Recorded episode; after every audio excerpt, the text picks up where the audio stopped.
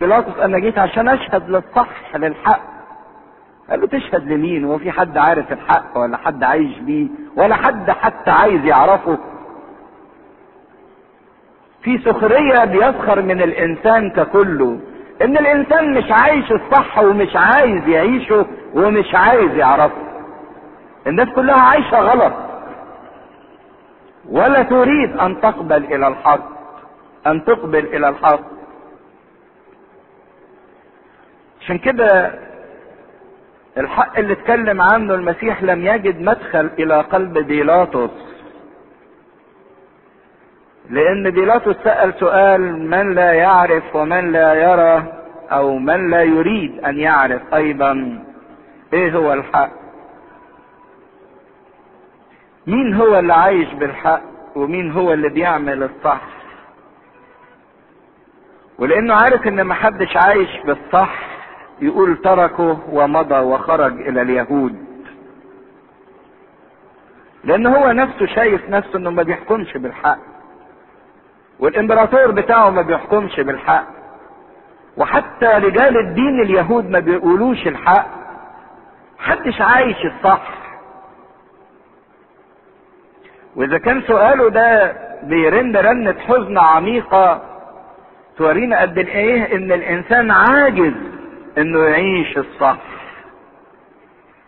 وعاجز إنه يعمل الصح.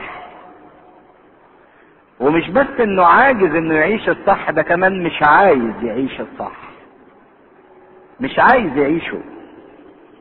أحب الناس الظلمة أكثر من النور. الناس بتحب الغلط أكثر من الصواب. إذا كان بيلاطس كل اللي بيهمه أو بيشغله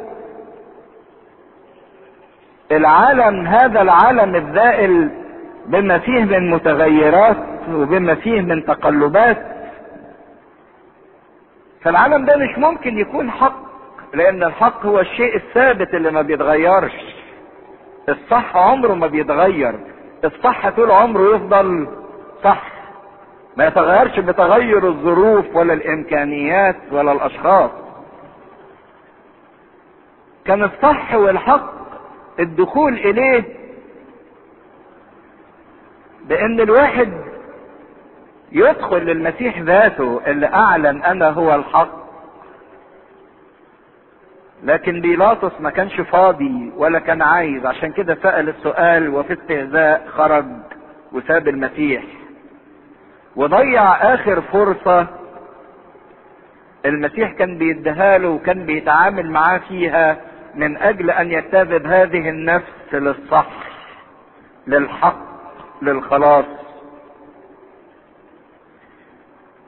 لأن المسيح قال لنا مرات كتيرة تعرفون الحق والحق يحرركم لأن الحق بيحرر الإيه؟ الإنسان. بينما الغلط بيكتف الإنسان. الخطية تستعبد الإنسان. كل من يفعل الخطية هو عبد. للخطية. لكن الصح يدي الإنسان حرية. حرية مجد أولاد الله. تعرفون الحق والحق يحرركم. لكن بيلاطس مرضيش يعرف أو ما استناش عشان يعرف. المسيح بردك حتى يقول في الصلاة الشفائية بتاعته عبارة جميلة عن الحق. يقول قدسهم في حقك. كلامك هو حق. يعني الحق أيضا يقدس الصح يقدس الإنسان يبرر الإنسان. لكن بيلاطس ذهنه كان مرتبط بالمتغير بالعالم بالقوة بالبطش بالأرض بالعساكر بالجنود بالمتعة باللذة بالخطية. فما قدرش يوصل للحق اللي ما بيتغيرش أو للصح اللي ما بيتغيرش. كل حاجة في الدنيا دي بتتغير عشان كده كل حاجة في الدنيا دي ما هياش حقيقية. النور اللي يتحول إلى ظلمة ده ما يبقاش حق. لكن المسيح جه قال أنا هو النور الإيه؟ الحقيقي اللي ما يطفيش اللي ما يخلص النور ده مش حقيقي. اللمبة دي بعد شوية تتحرق. النور يتقطع ما تنورش. إذا ده نور مش حقيقي ده نور متغير. الفرح اللي يتقلب لحزن ما يبقاش فرح حقيقي ما يبقاش حق. السلام اللي يتقلب إلى قلق ده ما يبقاش سلام حقيقي. الحياة اللي تتقلب إلى موت ما تبقاش حياة حقيقية. واللي في العالم كله متغير لكن المسيح هو الحقيقة الوحيدة أو الحق اللي ما بيتغيرش ابدا.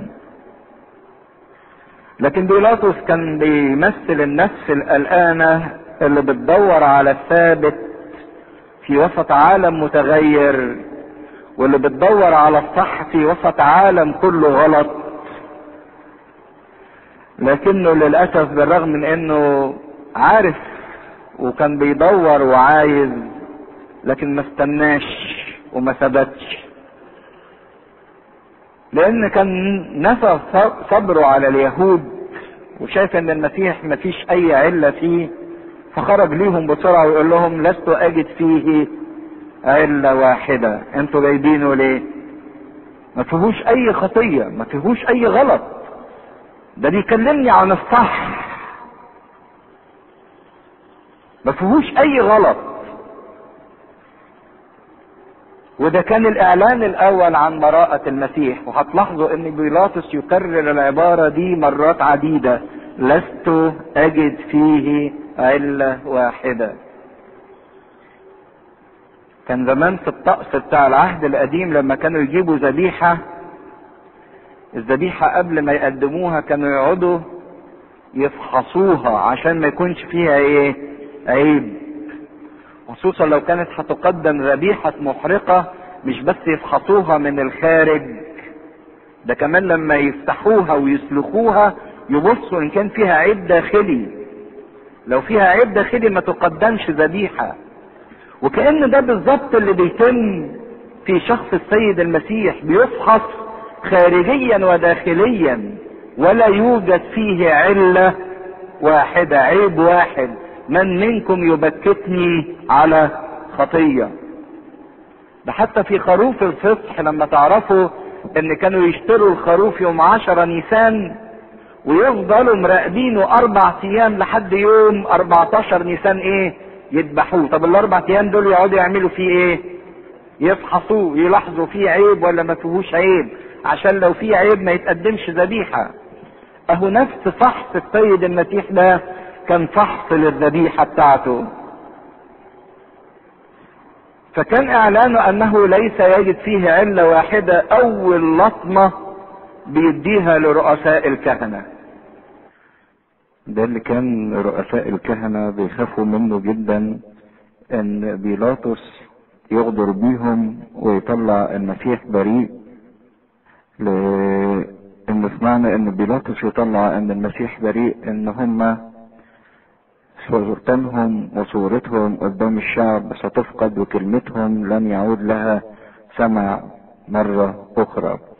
ودي كانت مخاوف رؤساء الكهنة من إن بيلاطس يعمل هذا الموضوع ويلجأ له.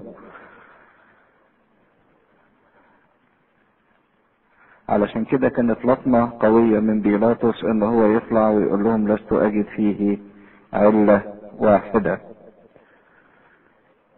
وإن كان لجأ زي ما هنشوف في الأناجيل التانية إنه يبعث السيد المسيح إلى هيرودس علشان هيرودس يفحص القضية. كان أيضا لطمة لرؤساء الكهنة آه ان هم يشوفوا إن المسيح بيتبعت لهيرودس لأن هم كانوا مستعجلين في الحكم على شخص السيد المسيح. لأن لو المسيح ما اتحكمش عليه في الساعات القليلة اللي متبقية من نهار هذا اليوم هتؤجل قضية المسيح إلى ما بعد عيد الفصح حوالي أسبوع. وفي هذا الأسبوع كان هيجي ناس كتيرة من اللي حبت المسيح من الجليل ومن العشر مدن وهيقفوا ويساندوا شخص السيد المسيح ويطالبوا بإطلاقه. فكانت لطمة قوية إن هو حتى أيضا يحيل قضية السيد المسيح إلى هيرودس لأنهم ظنوا إن هيرودس هيأجل الموضوع. لأن ما كانش يقدروا يحكموا عليه تاني يوم لأن ده السبت كان عظيم وسبت الفصح واحتفالات عيد الفصح تستمر لمدة سبعة أيام. فده كل خوفهم وقدر فعلا بيلاطس إن هو يلعب بمشاعرهم. و... وإن كان بيلاطس بيتكلم بفعلا باللي حسه انه لا يجد فيه علة واحدة تستوجب حكم الموت. ولكنه لكي ما تتم فيه كلمات الكتاب والنبوات وضع عليه اسم جميعنا وكعادة بيلاطس إنه بيحاول يمسك العصاية من النص لا هو عايز يحكم على المسيح بالموت لأنه يرى أن المسيح بريء ولا هو قادر إن هو يقف قدام هيجان رؤساء الكهنة وقدام الشعب المجتمع في هياجه أمام دار الولاية. فحاول إنه يلجأ يستنيل الشعب بإنه يخيره في موضوع إطلاق السيد المسيح. وكانت غلطة بيلاطس إنه ما كانش قادر يحزم أمره ويتخذ قراره بالرغم إن هو السلطة القضائية والسلطة التنفيذية. لو شاف قضية المسيح بريء كان المفروض إن هو يطلقه بريء لأنه يحكم هذا. ويقدر على هذا. لكن هو حب أن يستعين ويستميل الشعب علشان إن يقول إن هي دي إرادة الشعب. فسأل الشعب لكم عادة أن أطلق لكم واحدا في الفصح.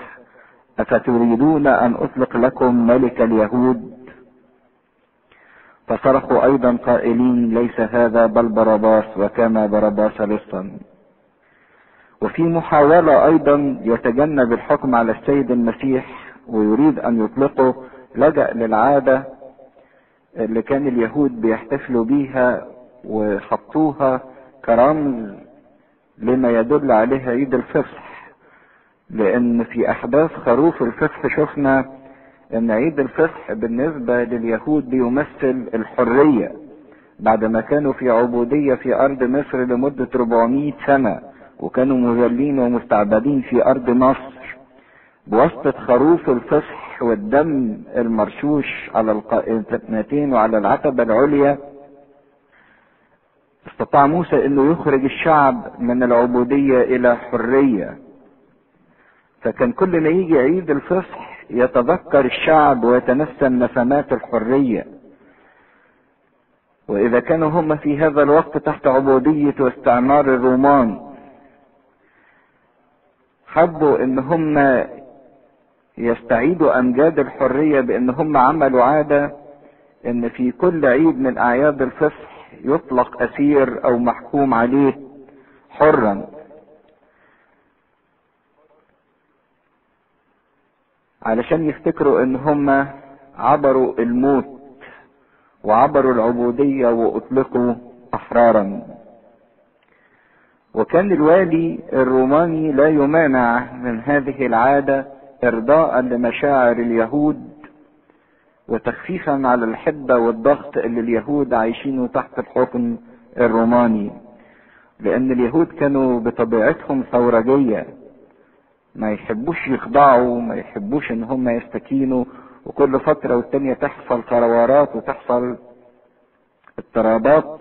وعايزين يتنسموا فيها الحرية فكان كنوع من التعبير للتنفيس عن الشعب ليهم هذه العادة إن هو يطلق لهم واحد محكوم عليه بالموت ويطلقه حرا أو أسير يطلقه حرا حسب اختيار الشعب.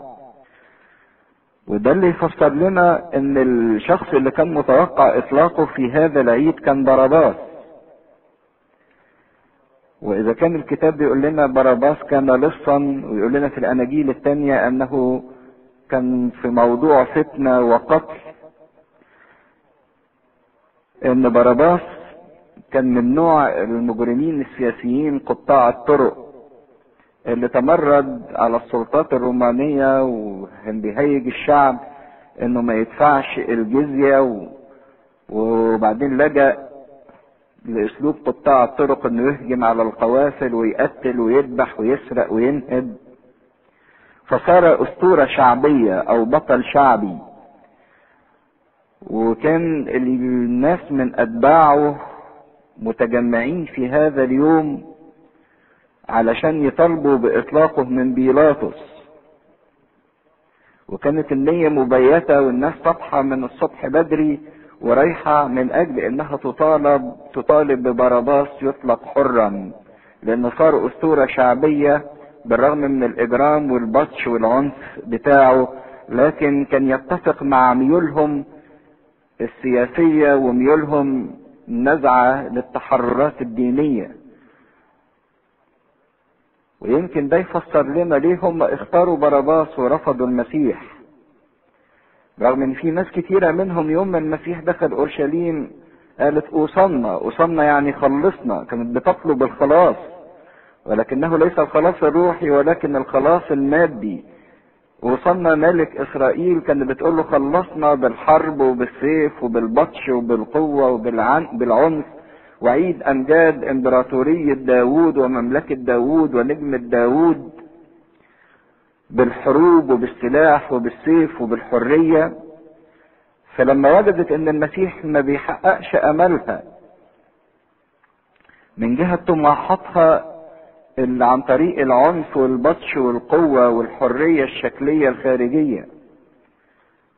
تمسكت ببرباس اللي بيمثل هذا العنف والبطش والقوة. وطلبت برباس ورفضت المسيح لأن المسيح ما جاش على هواها. أو زي ما كانت تريد. عشان كده الحاجة العجيبة إن الرعاع اللي كانوا موجودين واقفين قدام دار الولاية معظمهم كان إما أتباع لرؤساء الكهنة وإما من الناس اللي جاية متشوقة لإطلاق باراباس ذلك الزعيم السياسي اللي هو قدر يصنع لهم يتحدى الإمبراطورية الرومانية. وإن هو يعمل فتنة وقتل. ولص وللأسف إن العالم دخل في مقارنة غير متكافئة على الإطلاق ما بين السيد المسيح وما بين باراباس ذلك اللص. بيلاطس عمل هذه المقارنة. تختاروا مين فيهم؟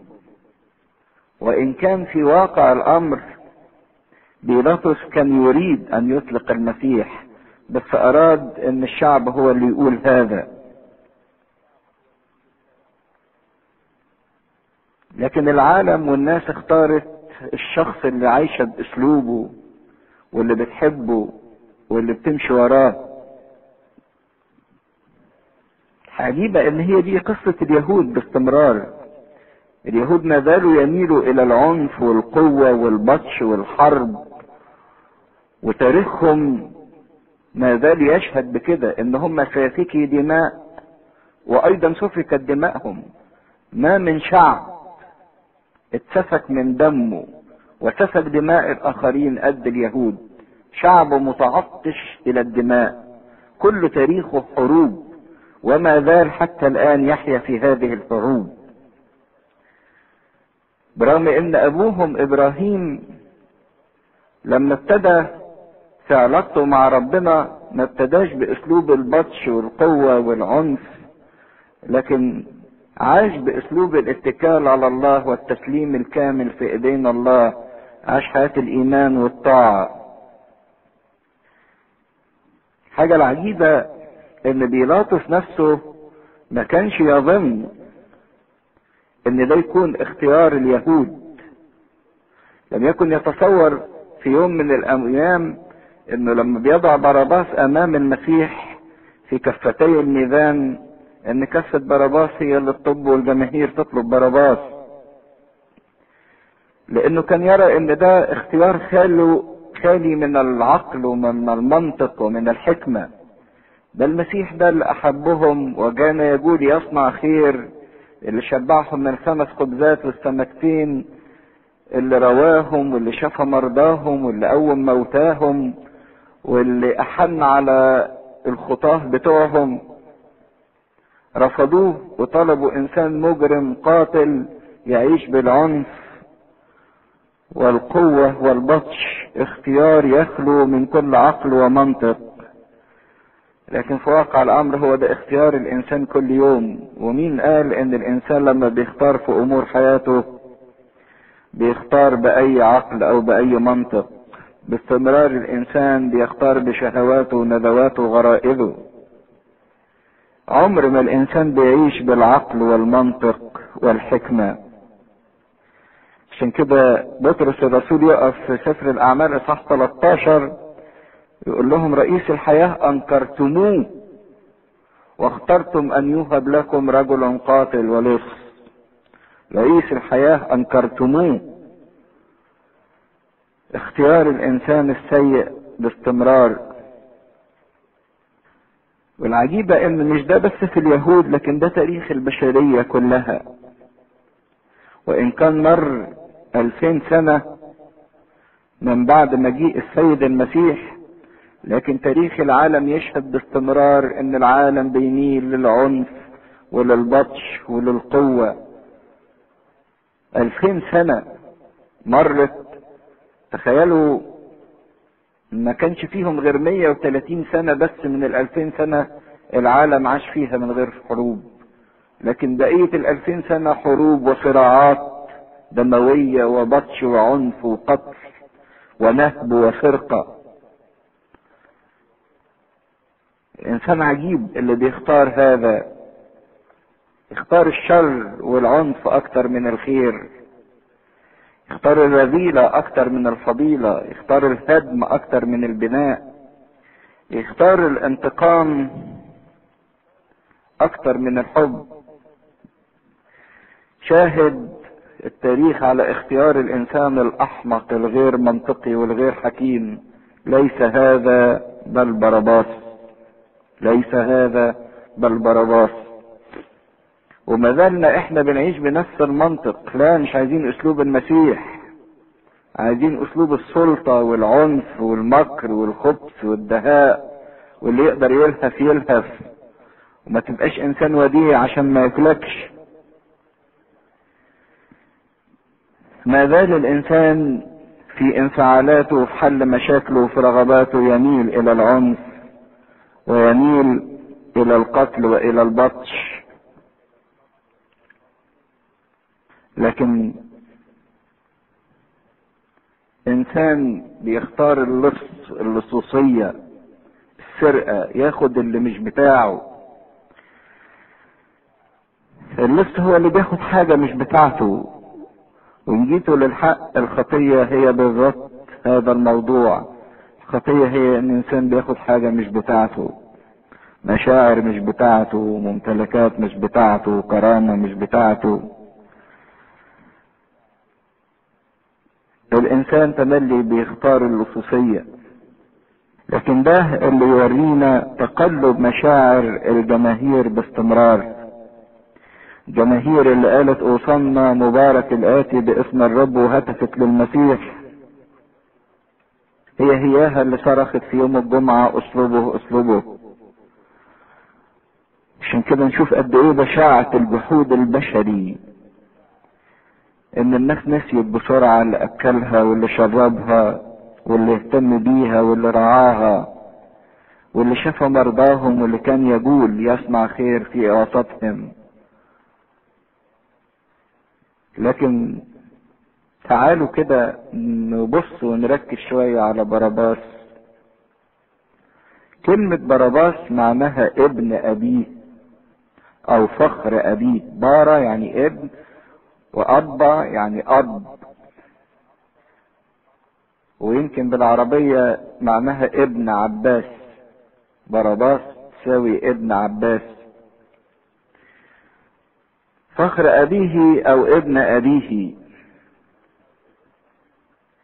باراباس ده يا ترى لما خرج وجاله الخبر بأنه أطلق حرا يا ترى كانت إيه مشاعره؟ وهو خارج كده والناس جاية تسلم عليه وتهنئه بالنجاة وبالحرية وملفوفين حوله ومزقططين حواليه كده. في ابتسامة عريضة جدا على وجهه. يا ترى فكر إيه اللي طلعه حر؟ يمكن يظن إن دي ضربة حظ بخت كويس. فالحظ جه معاه كويس كده وفلت من عقوبة الموت. وفلت من الصليب. أو يظن إن دي بركة العيد عشان دي أيام كويسة يعني وزي ما بيقولوا أيام مفترجة البركة حلت عليه وخد نجاه وحكم اللي عليه اتلغى. ولا يا ترى باراباس قدر يلتفت وينظر إلى البديل. هل باراباس التفت لحظة واحدة إلى من هو البديل؟ إذا كان هو نال الحياة طب ما في بديل ليه أخذ الموت لكي ما يحيا هو باراباس المأساة باستمرار إن باراباس ده هو أنا وأنت وأنتي. إذا كان لينا حكم حياة الآن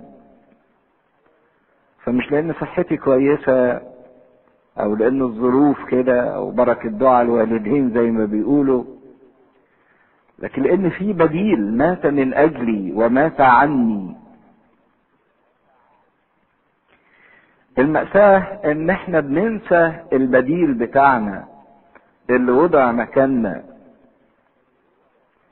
زي ما بيقول عنه في اشعياء كمسطر عنه وجوهنا أما نحن فلم نعتد به. لا منظر له ولا جمال فنشتهيه. يا ترى قدر باراباس في يوم من الأيام وهو واقف قدام الصليب يشعر إن المصلوب ده اتوضع مكانه ولا ظل أيضا يستهزئ بيه ويضحك عليه؟ إن باراباس نفسه قدر يفلت من العقاب ده لكن المسيح ما قدرش يفلت. جت في غيره. وإن هو فلت. لكن هي المأساة إن إحنا باستمرار كنا باراباس ولكننا لا ننظر إلى البديل. وإن كان بيلاطس بيقول لهم أفتريدون أن أطلق لكم ملك اليهود؟ وفي أسلوب سخرية بيخاطب رؤساء الكهنة لأنه عارف إنه أسلموه حسدا وبيقول لهم ده ملك اليهود ده الملك بتاعكم لكن الشعب وقف عاجز قدام الاختيار فاختار الخطأ. حقيقة موضوع باراباس ده موقف باراباس يلمسنا في النقطتين دول يا ترى اختياري باستمرار إيه؟ ليس هذا بل باراباس أنا بختار إيه؟ ويا ترى تملي بنظر إلى البديل اللي وضع مكاني؟ وبفكر في هذا البديل وبقدر هذا البديل اللي وضع مكاني. بيلاطس مازال منزلق وراء فكرة الاستعانة بالشعب. ما قدرش يستغل ويجزم أمره ويتخذ القرار وده تورينا خطورة الإنسان اللي ما بيقدرش ياخد قراره بنفسه. لم يقطع بالأمر كان في منتهى الضعف برغم إن كان عنده كل القوة. ما قدرش ياخد قراره. ده هو في سلطانه كقاضي إنه يقطع بالأمر. ومعه القانون في صفه لأنه ليست علة واحدة عليه.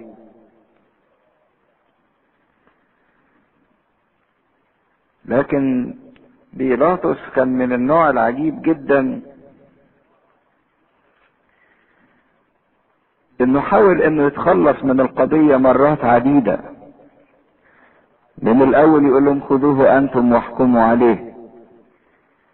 وبعدين يقول لهم أفتريدون أن أطلق لكم هذا ام باراباس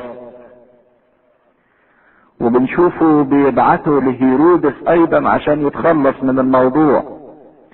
عشان هيرودس هو اللي ياخد القرار. بيلاطس مش عايز ياخد القرار تجاه يسوع. فأراد أن يتخلص من يسوع بأنه يخلي حد غيره ياخد القرار إما هيرودس أو إما الشعب أو إما رؤساء الكهنة. لكن الحاجة الخطيرة اللي بيعلنها لنا الكتاب إن كل واحد فينا لابد أن يجابه يسوع. ولابد أن يتخذ قراره بنفسه تجاه يسوع. محدش فينا هيقدر يهرب من هذا القرار أو يخلي غيره اللي ياخد له القرار بتاعه. اليهود حبوا يرموا تبعية اتخاذ القرار على بيلاطس. فسلموه لبيلاطس وبيلاطس حب يرد لهم تبعية القرار إن هم اللي ياخدوا القرار. وفضل كل واحد مش عايز ياخد القرار بتاعه. حتى هيرودس لما فحصه ما قدرش ياخد قرار تجاهه لأنه خاف لا يتقرر قصة يوحنا المعمدان ويظلمه. لكن كل اللي عمله انه رجعه مرة ثانية إلى بيلاطس عشان بيلاطس ياخد القرار تجاهه. كل ما يحاول يتخلص من اتخاذ القرار يرجع له القرار مرة ثانية. عشان كده كل ما بنحاول نلقي تبعية اتخاذ قرارنا تجاه المسيح وعدم خضوعنا للمسيح على سوانا مش هينفع الموضوع ده. اليهود اللي حاولوا يتخلصوا ورجعوا في الآخر قالوا دموا علينا وعلى أولادنا حكموا عليه. وبيلاطس اللي حاول إنه يتخلص من الحكم عليه رجع في الآخر واسلموا واسلمه إلى الموت خد القرار ما وقفش في صفه. عشان كده لا يمكن لأي حد فينا إنه يهرب من اتخاذ قرار تجاه المسيح. ساعات الواحد عايز يعمل خطية فيقوم يخلي غيره ينفذ الخطية عشان هو يتمتع بيها ويقول أنا ما عملتهاش. ده هم اللي عملوها. القرار سيعود عليك أيضا. عشان كده كل واحد يسأل يسأل عن قراره. لا أحد يسأل غيرنا نحن. ينبغي أن كل واحد يتعامل بنفسه مع يسوع وياخد القرار بنفسه ويتحمل تبعية قراره سواء بقبول المسيح أو برفض المسيح. حاول مرات كتيرة إنه يتخلص من مسؤولية اتخاذ القرار. هنشوفه بعد شوية يحاول إنه يلجأ لحل وسط يرضي الاثنين إنه ما يموتش المسيح ويرضي الشعب فيقوم يجلد المسيح. علشان يعني إن الشعب يصعب عليه المسيح. الحل الوسط لا يمكن أن يكون إما مع المسيح وإما ضد المسيح. لكن ما نقدرش نعمل حل وسط بين الاتنين. لا يقدر أحد أن يخدم سيدين. اما الله واما العالم. والمسيح نفسه بيقول من ليس معي فهو علي. لكن ما فيش حد بيقف في النص. الإنسان اللي بيحاول يقول خير الأمور الوسط ما ينفعش في الحياة الروحية. إما للمسيح وإما ضد المسيح. لا نستطيع أن نرضي يسوع ونرضي العالم. عشان كده علينا أن نقرر بأنفسنا لا أن نجعل الآخرين يقومون بذلك إما نحكم له أو نحكم عليه. وفي الواقع سواء حكمنا ليه أو حكمنا عليه أنت بتحكم لنفسك أو بتحكم على نفسك. إذا حكمت ليه فأنت بتحكم لنفسك بالخلاص. وإذا حكمت عليه فأنت بتحكم لنفسك بالهلاك. ومحدش هيقدر يقوم بعملية الحكم دي غيرك. دي مسؤولية شخصية. ومهما نحاول الإنسان إنه يتقرب منها هتلف تلف ولازم ياخد قراره. عشان كده أنت لازم تحدد مصير يسوع بالنسبة ليك. وفي تحديد مصير يسوع بالنسبة ليك أيضا تحديد مصيرك بالنسبة ليسوع. إذا قبلت المسيح فليك الحياة الأبدية.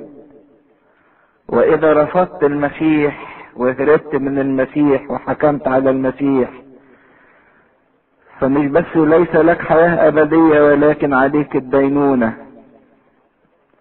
ومفيش حد هيقف في النص يقول لنا معاه ولنا عليه ينبغي إن الإنسان باستمرار يحدد إما إنه يحكم للمسيح وإما إنه يحكم على المسيح. بيلاطس كان بكل المقاييس البشرية إنسان ناجح ونجح إلى أعلى درجات النجاح وصل إلى أعلى المراتب من الغنى ومن الجاه ومن السلطان ومن درجات الحكم. وعنده كل مظاهر الأشياء من قوة ومتعة وسلطان وغنى ومادة. لكن للأسف كان فاقد جوهر الأشياء كان فاقد الصح كان فاقد الحق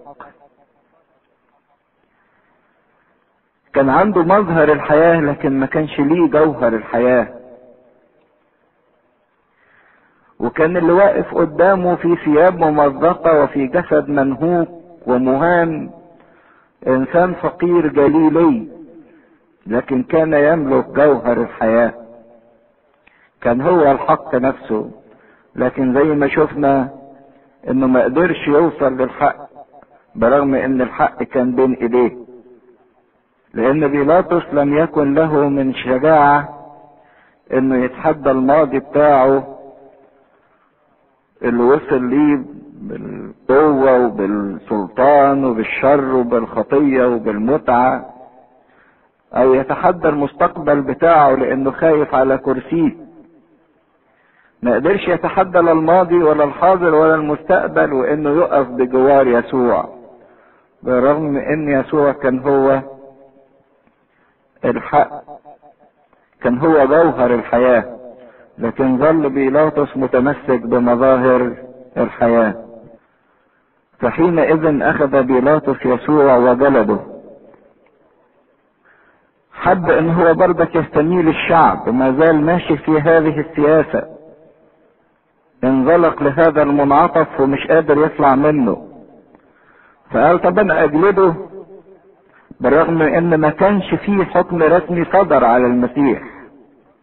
القضية لسه ما حكمش فيها. لكن قال أهو حكم الصلب. لو حكمت عليه بالجلد أهون من حكم الصلب. فهيرضي الطرفين. لكن ما قدرش حكم الجلد إنه يلغي حكم الصلب. كل اللي عمله إنه زود آلام السيد المسيح. وكانت عقوبة الجلد هي العقوبة الصغرى في الناموس أيضا.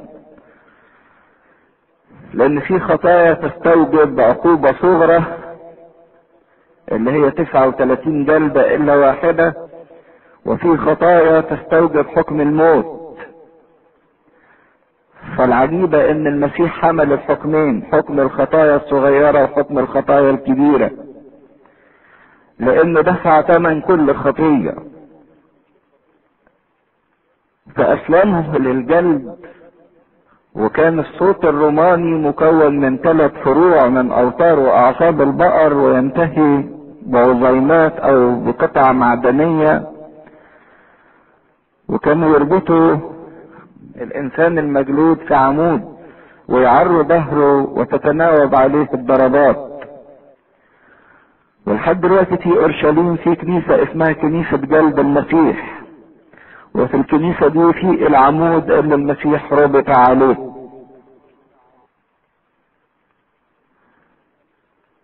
وهنا بتتم النبوة بتاعت أشياء بذلت ظهري للضاربين.